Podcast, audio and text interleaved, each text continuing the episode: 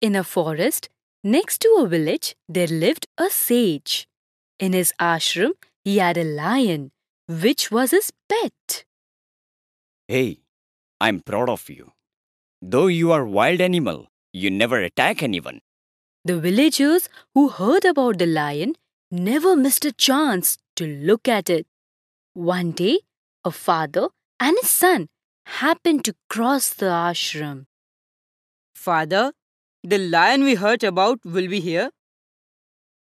Yes. It's with the sage in this ashram. I want to see the lion. Father took his son. Can I go near, father? Yes, my son. Can I touch it, father? Yes, my son. He went near the lion and touched it.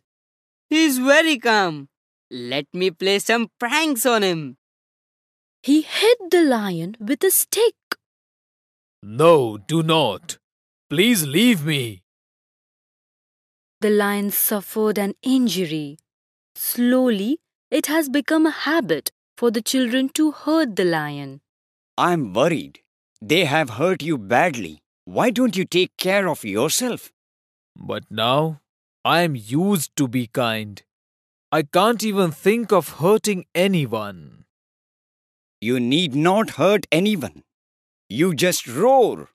Act as if you are going to attack them. They will never again hurt you. The lion next day roared and acted as if attacking a boy who neared the lion with a stick. Oh, oh, help, help! The boy ran out of the sight. From that day, no one dared to attack the lion. The lion lived happily with the sage for the rest of his life.